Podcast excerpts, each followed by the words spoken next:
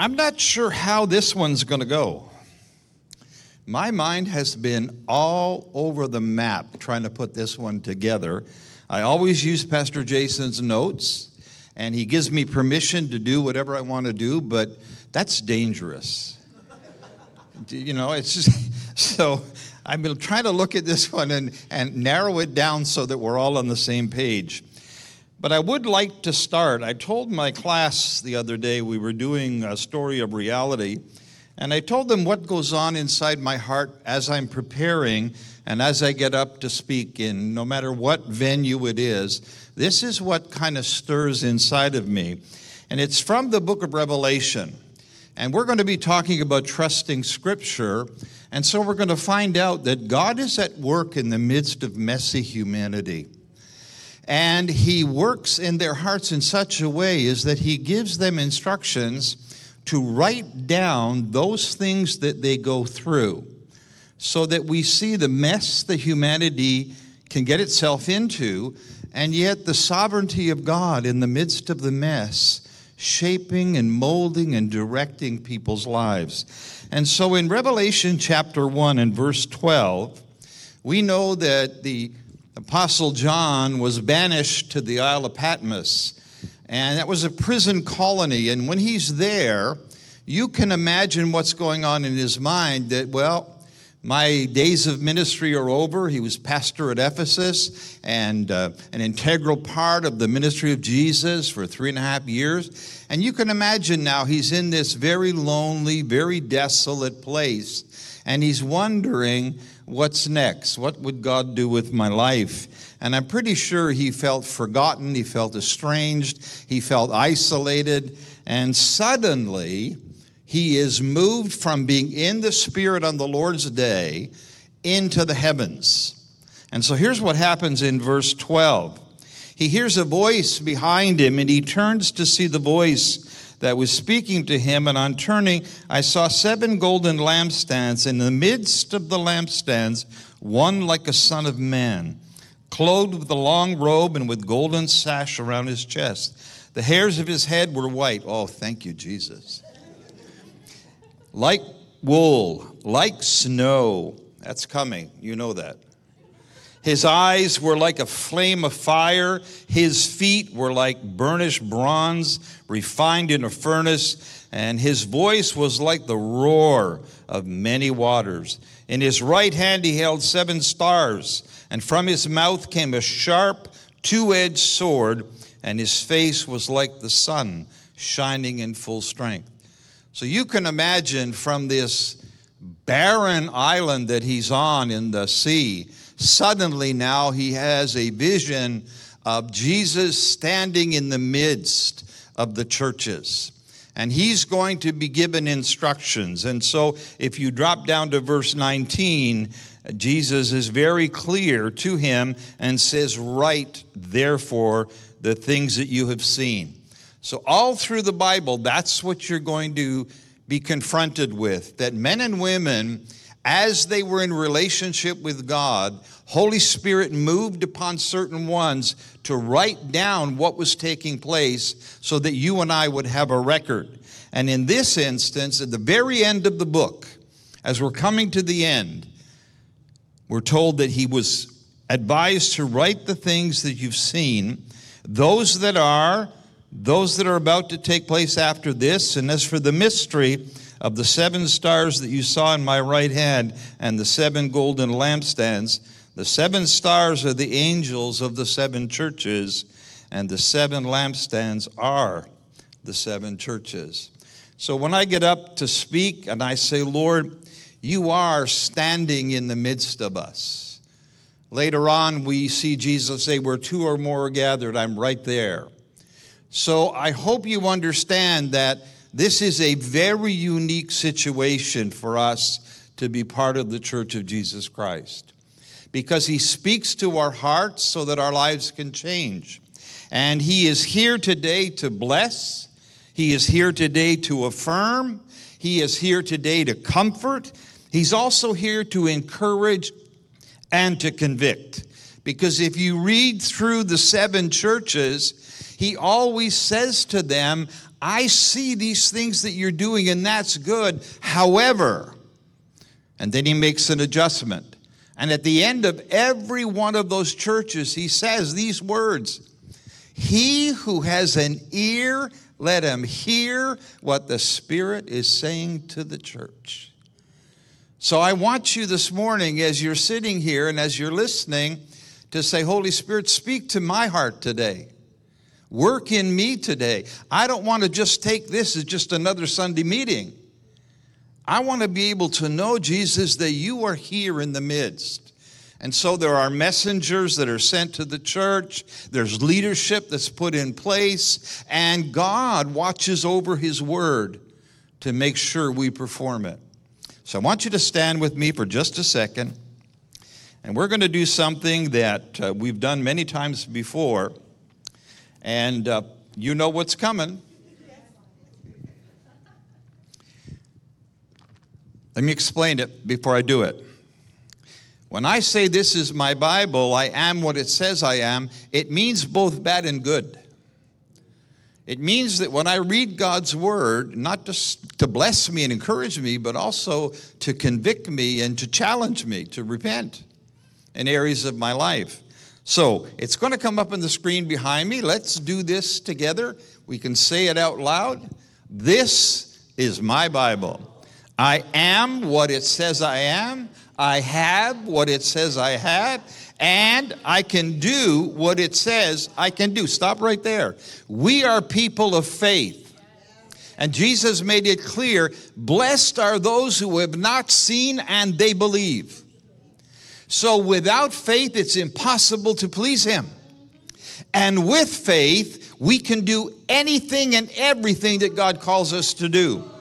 And the challenge for us is when we say, I can do what it says I can do, you can't do it if you're led by your feelings. You can only do it when you're led by truth, by faith in God's word. So when you put it out there, God watches over his word to perform it. And so I don't think we've seen God move in our city yet the way we want to see. But if we will latch on to being people of faith, it means it doesn't matter what our eyes see, it doesn't matter what our ears hear, and it doesn't matter how we feel. When I stand up here, I don't have to say, Oh God, I don't feel your presence. I don't feel your, you're not here. He made a promise when you gave your life to Him I will never leave you and I will never forsake you. Never. So when you put your faith in that, even when you're tossed to and fro, you know He is with you. And you have confidence that He'll take you through.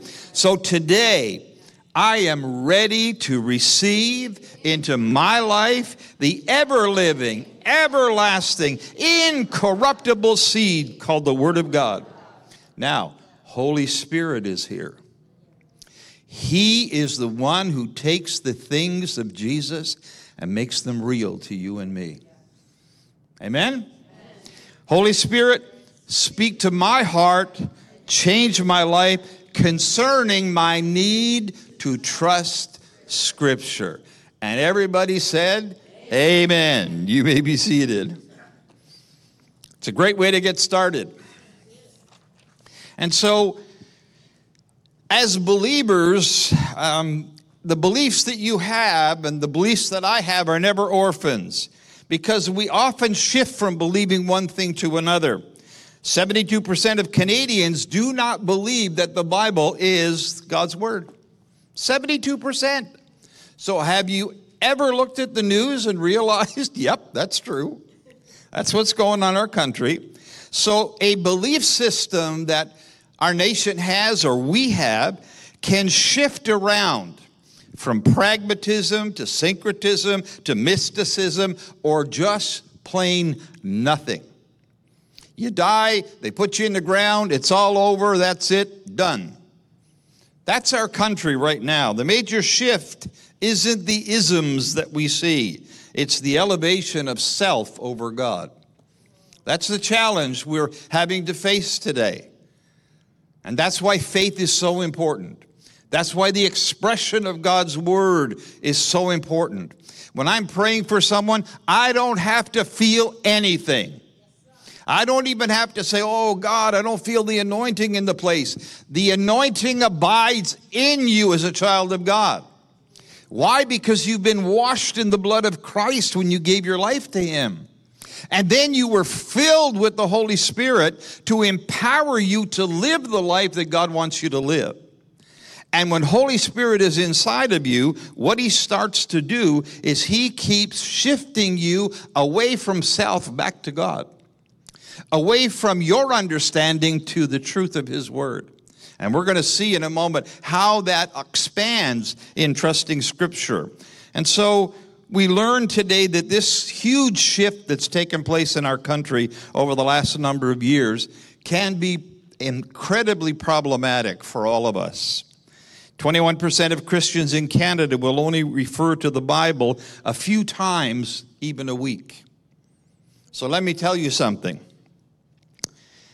We often are underdeveloped in our knowledge of the scriptures. And when you're undeveloped or underdeveloped in it, you have a tendency to shift to self rather than to what the Word of God is teaching. I'll take some scriptures for us and I'll unpack them. And as we go through them, we'll see, oh, God, you have so graciously worked in the midst of your people from Genesis to the end of Revelation, and you've recorded it so that we can see the lessons of history and we can learn from them and we can apply the truth and see you at work in our lives. That is part and parcel of this journey. Eight out of ten Christians have something other than God's word guiding what they believe and how they behave. Think about it. We're supposed to be people of the word. We're supposed to be Bible believing Christians. And so, if you're here today and you're not a believer and you're not a Christian yet, let me tell you a secret. And uh, I'm going to take my Bible, I'm going to turn to Matthew 15. It's not going to come up on the screen. I want to tell you how God works, because it's really cool. Joyce and I, many years ago, were a mess. We're not a mess anymore, eh, babe? Well, sometimes.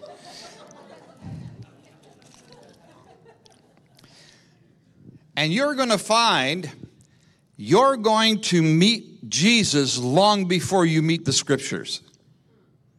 And when you meet Jesus, he is going to point you to the scriptures. And when he does that, then you start to understand the decision you've made to follow him. Why?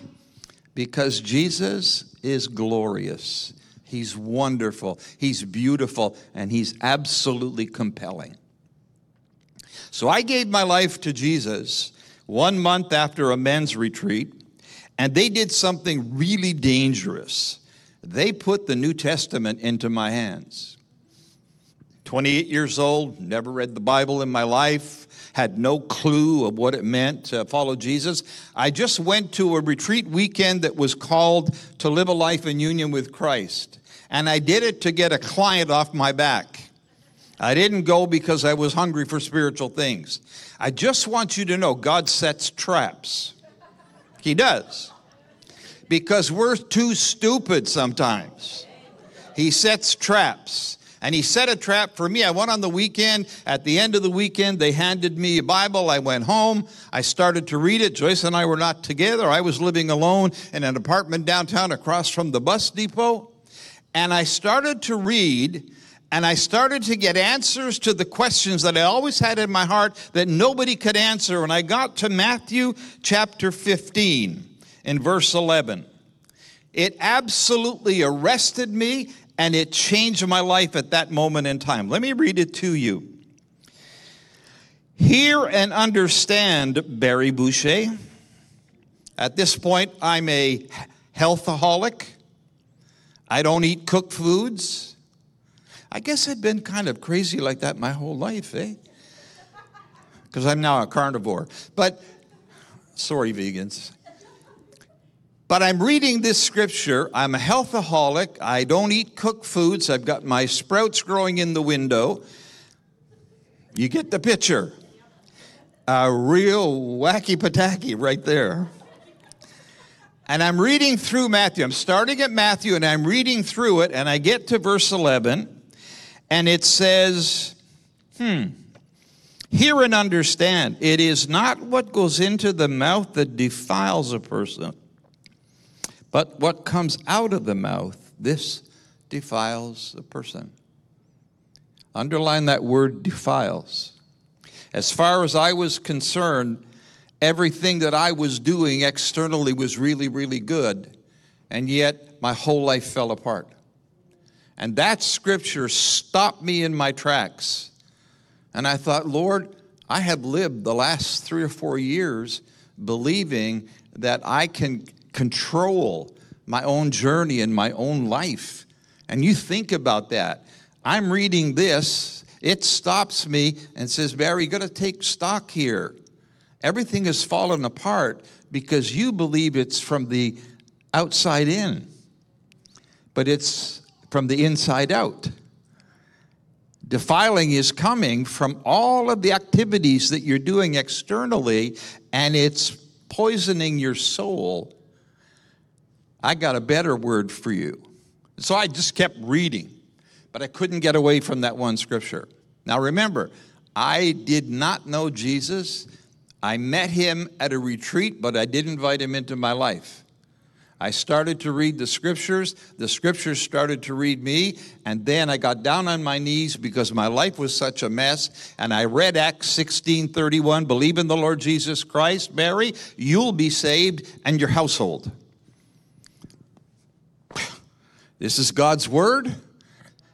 I wonder. So, how many know when you take a step of faith, you're not stepping into the dark, you're stepping into the light finally. And you're putting your trust in Him to direct your steps. And so I did that. I took a step, I believed God's word, I acted in faith, and God responded.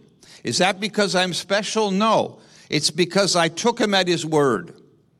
And I said, Holy Spirit, give me wisdom to know how to apply this word. So systematically, he began to change my eating habits, my behavior, what I thought about things in life, and started to shape and turn my life around. And the biggest step was when I got to Acts 16 31, he said to me, It's not about you, it's about others now. I'm going to do in you what needs to be done, but it's going to affect others. So I want you to notice how God works all the time. He wants to help you, but in helping you, He also wants to work through you to reach other people. It's just how God works. So we have behaviors and we have customs that change us often from the outside in, and the kingdom of God is coming to work in us so that it's from the inside out. And God will use every circumstance in our life to conform us to the image of His Son the good, the bad, and even the ugly. And so we have a culture that doesn't believe the Bible is God's Word, but we do. I'm going to put up an image on the screen. And I want you to take a look at that image for just a moment because this is one of those images. Let me get my notes. It's one of those images that we probably haven't seen. It was a Dutch artist in 1948 that put that together, and it helps us understand how God and man work together. At one point, you'll see one hand writing and then the other one writing, so you don't know which one starts and which one ends. It's like what came first, the chicken or the egg? And when you read the scriptures, some people think, oh man, God's word, it just dropped out of heaven and it's perfect, and therefore we don't have to get involved as people. Do you know there are cults that believe that God dropped golden tablets from the sky? So, what does it produce? A cult. What does the Bible produce? Real people who understand their brokenness and understand that God's at work in them. So when you look at this image on the screen, you begin to see the dynamic of it being a divine book written by ordinary people, moved upon by the Holy Spirit to record what they've just gone through. If we go to the very first example of writing in the Bible, it's Exodus 17 and verse 14. Uh, people of God had just come out of Egyptian slavery for 400 years. They passed through the Red Sea and they go into the wilderness. What's the first thing they remember? The Passover meal. And to this day, they continue to rehearse the Passover every single year. Why? So that it's from generation to generation to generation. And so in this instance, they're in the wilderness now, and there's a battle going on between Israel and the Amalekites, and Joshua has a challenge in his own heart. And God is going to start the journey in Joshua's heart. In chapter 17, verse 14, the Lord said to Moses, Write this as a memorial in a book and recite it in the ears of Joshua because Joshua is going to become the successor to Moses, and he's going to be there through the whole journey, and he's going to experience things. In verse 34, we remember, cut yourself two tablets of stone like the first one, and then God says, I will write on them. And so we have God at work, man at work, and the both of them together. Exodus 34 27, write these words for in accordance with these words, I've made a covenant with you and with Israel. What makes us different is we are covenant people. And covenant people know there's a God that keeps covenant with them, no matter what they go through. And so the challenge for us is to say, God, we are going to, no matter what, we're going to stay faithful to you as much as we know how. Do you remember the story of Peter? He said, I am, of all these disciples, you can count on me. And what was the story at the end? Peter denies him three times, full of cowardice. And yet he said to Jesus, Of all these guys, count on me. What was the lesson? I want you to know, Peter, it's not about you. It's about me at work in you. And right now you're full of yourself. But when you are prayed for and when you are strengthened and when Holy Spirit fills you to overflowing, then you're going to know it's not you and it's me at work in you. And that would change everything. And so we see this all the way through the scriptures and that we should not be afraid of circumstances that are not always great because they're meant to work in us what is pleasant in His sight. And that's why when you lose sight of Him, either in a service or in your family or in your personal journey, it isn't hard to move back from trusting God to trusting yourself. And so you just say, Lord, no matter what I go through, I'm not cursing the darkness. I'm going to bless you. And I'm going to hold on to you as much as I know how. And so when it comes to Christians, 80% of us, look at our lives, and sometimes we live ignorant of the value of Scripture at work in our day to day life. And we have to be confronted by that. So, trusting Scripture, all of our trusted relationships have both a floor and they have a ceiling. And the floors are the foundations, they're the basics, they're the starting points. And the ceilings represent the authority who, that is over our hearts and over our lives. So when you think of Life Center, I want you to know we believe this book from cover to cover. We believe in the author of this book. We believe in all 66 books of the Bible. 1,189 chapters, and if that's not enough, 31,202 verses. We believe it all. Does that mean we understand it all? No. But we have a relationship with the author. And he loves, when you're opening the scriptures and you're reading, he loves to sit beside you and go, This is what it means. And he whispers in, and suddenly revelation comes. Just like when I'm looking at my Bible and it's Barry, it's not what's going in, man, it's what's coming out. Oh, God changed me then on the inside. Begins to speak. And then when you're on your knees and saying, Lord, I messed up my home, I messed up my marriage, I messed up my family, I'm just a mess. And he go, I can clean messes up. Believe in the Lord Jesus Christ. I'm trying, Lord. I want to believe in him, but there's nothing up here yet. I mean, no, you need to renew your mind. Nothing in, nothing out. So if we're not referring to the scriptures as our life source, we're depending on ourselves. And you want to depend on God's word.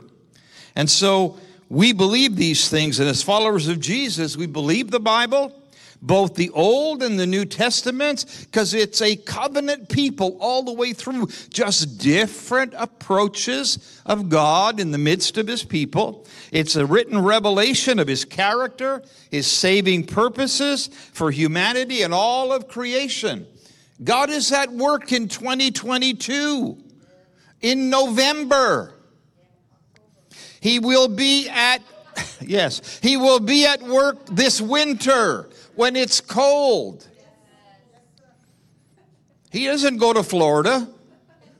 He'll be at work. And as God's revelation, the Bible's true, trustworthy, the final and absolute authority for belief and conduct. Lord, you are the authority over my life. I trust your word. I'm going to do whatever I know to do to get it into my heart and into my mind and into my life so that when it's in there, you can take it out and apply it to the needs of my life. In other words, we have to learn to read the Bible in context. We have to be able to have the wisdom of the Holy Spirit to apply it properly. And so the Holy Spirit, who inspired the writers of the Bible, enables its interpretation and its application. You just don't run off quoting scripture out of context. You can't do that. One of my favorite ones is from Jeremiah. I know the plans that I have for you. That's written to Jews.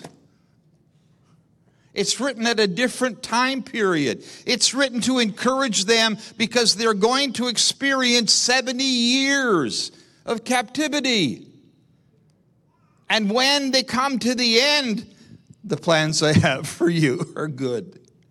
But what do you do when you go through all this other stuff? You have to know Him, not just the text. You have to know Him so that He can then apply the text as is needed in your life. You can take a look at 2 Peter chapter 1 and verse 21, and it tells us that no prophecy of Scripture, and all prophecy means is a proclamation. And when it comes from the heart of God, it said they didn't, Peter made it clear, it wasn't a private interpretation. It was God moving upon the hearts of the writers, inspiring them on what to write. And that's why when we showed the image of the two hands, it's sometimes you say, Lord, I don't know if the chicken came first or the egg came first. Not quite sure who's doing this, if I'm doing it or you're doing it. And how many know it's a partnership? And He's at work in us, but we have a partnership relationship as covenant people to put things into practice. That's called faith. And so there's a lot in the statement that I just read, but following Jesus is a lifelong pursuit of learning to trust the scriptures. Take your hand, go like this. Right, that, that's not loser. That's a lifelong learner, all right? Just want you to know that. So, following Jesus is a pursuit of learning to trust Him, trust the scriptures, while being led by the Holy Spirit and allowing Him to do in our midst what He wants to do today. John 16, verses 7 through 11, make this very, very clear. Here's what happens when Holy Spirit is at work in a service or He's at work in the culture. I tell you the truth, Jesus said. It is to your advantage that I go away. For I do not go away, the Helper will not come, but if I go, I will send him to you. Is that a promise? I will send him to you. And when he comes, in other words, I made a promise, it's going to be fulfilled. Day of Pentecost, Holy Spirit came. 120 were in the upper room praying. Tongues of fire on every single one of them, male and female. Hallelujah. They obeyed him, they waited, they prayed. he responded, Holy Spirit came, and the Bible says when he comes, he'll convict the world concerning sin and righteousness and judgment. Concerning sin, because they do not believe in me, that's Jesus talking. Concerning righteousness, because I go to the Father and you will see me no longer. Concerning judgment, because the ruler of this world is judged. Do you remember the moment Jesus hung on the cross and he knew that it was finished? And he had done everything the Father had asked him to do? He fulfilled every requirement to allow us to live a righteous life. He became sin for us, that we would become the righteousness of God in Him. And so at that moment when Jesus said, It's finished, not only was the penalty for sin wiped away to those who would believe, but also the devil was defeated. Jesus had the keys of hell and death a few days later.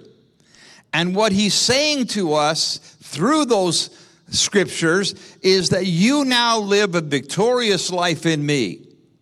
You now have the ability of the Holy Spirit in you to do what I call you to do. And you just need to walk it out by faith every single day of your life. And just know when Holy Spirit's in you, He will convict you of things in your life. He will challenge you in areas of your life. And He will just simply keep glorifying me through your life. And so with Jesus, he is summing up everything in the law and the prophets and everything yet to come, and he's doing the work on the cross so that you and I can walk out victorious believers in him. Does that mean everything goes right? No, it doesn't. We live in a fallen world. Stuff happens. Have you read the book of Job lately? Sometimes we say things, why do bad things happen to good people? Because you're a people. That's why. And you live in a fallen world. But God's at work in it to bring it to conclusion.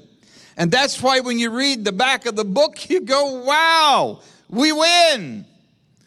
And you know that you know that you know then that you're in this wonderful relationship with Jesus. Matthew 22 tells us, love the Lord your God with all your what? With all your heart, with all your mind, with all your soul, with all your strength. How many times a day? All day. How many days of the week? All days of the week. How many times in a year? All days.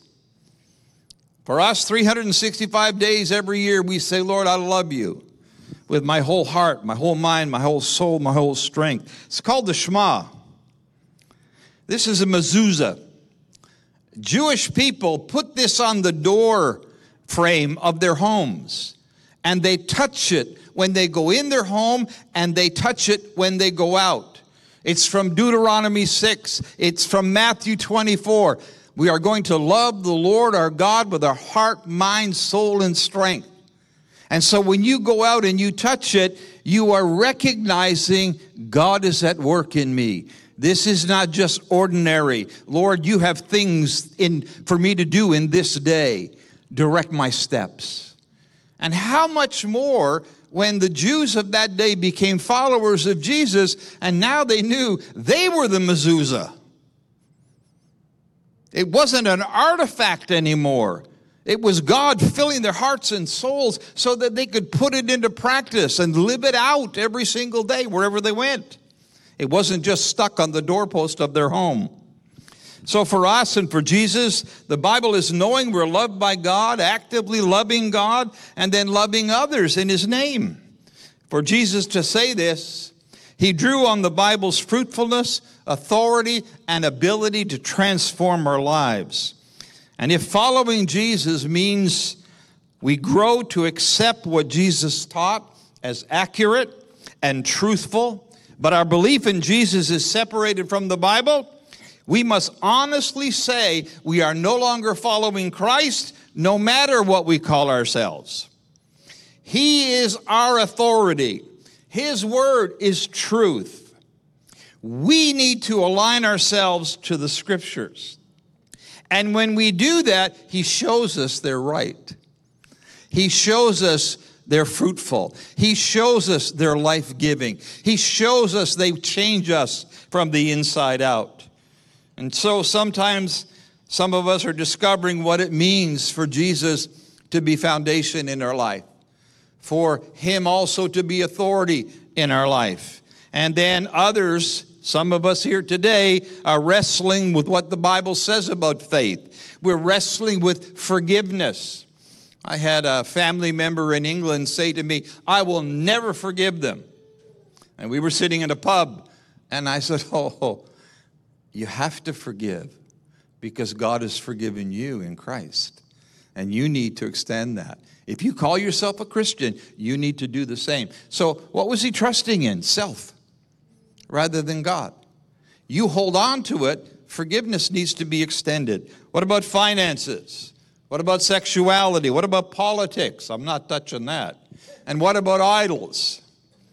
You see, some trust Jesus' foundation for faith, but are not sure that he should have final say in other areas of their life. When it comes to trusting Scripture, here's what Life Center does not believe we don't believe each time the Bible is quoted, it's quoted properly. Sometimes people use Scripture to manipulate. Each time the Bible's used, it's done so in a God honoring fashion. We don't believe that that always happens. There are people that manipulate other people by using the scriptures or deceive. So that's why you need to know Him and then allow Him through His Spirit to give you discernment in God's Word. The devil knows and quotes the Bible, yet never accurately or in a God honoring fashion. But our foundation is absolutely clear. Here's a quote by a woman by the name of Mary Wiley, who's written wonderful things. She said, God has revealed himself to us in two key ways through Jesus, the Word made flesh, from John chapter 1 to verse 14, and through the written Word. Through Scripture, we learn about God's character, His actions, past, present, and future, and it also reveals what we are to be and how we should live. How you living? Are you living the good life? The good life is, I have come that they might have life and have it abundantly. That's the good life. So when we talk about foundation, we're talking about this impartation of true and sound wisdom from God to us. And impartation is an interesting word. It holds the essence of being told, being given, or granted something. So the Bible's true, and sound wisdom is told, given, and granted. Access for you and I to understand how to walk with God all through the scriptures, particularly for us in the new covenant, His word is unfolding to the point where we can know that we know that we know how we are to live in Him. And so let me finish with just a couple of scriptures. Genesis 1 1. In the beginning, finish it. God created the heavens and the earth. So who was in the beginning? God's in the beginning. We always go back, Lord, what does your word say? What decisions should I make in my life coming out of your word? And if we do that, we will find out. Romans 12 says to us, I appeal to you, brothers, by the mercies of God, present your bodies as a living sacrifice, holy and acceptable God, which is your spiritual worship. And that process that goes on means don't be conformed to the world, but be conformed to me and then your mind will be renewed as you go into the scriptures. So we need knowledge from the inside, we need knowledge from the outside, we need people working around us that will challenge us and encourage us. And even when pressure comes and the conflicts of culture, they are meant to let us grow up. And when we grow up, we can make a difference in the world around us. Jesus said these words in John 14 9. If you've seen me, you've seen the Father. So let me ask you a question Have you seen him? Do you know him? Is he on your thoughts, in your heart, and in your decision making every single day? I said it earlier. You will meet him before you'll meet the scriptures. I know there are challenges to that where some people are real students and they apologetics and they want to get to understand everything. Can I just tell you, meet him and the rest will make sense. He will do what needs to be sung in each of our hearts and lives. So let's stand together.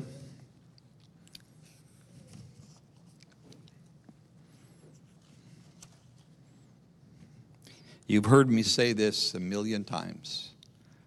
When you open the Bible, the written word reveals the living word. But let me flip it over. When you meet the living word, he reveals the written word. And then you can trust not only his leading in your life, but you can trust the word that has been written down so that you and I would see God at work in the midst of his messy people. Pastor.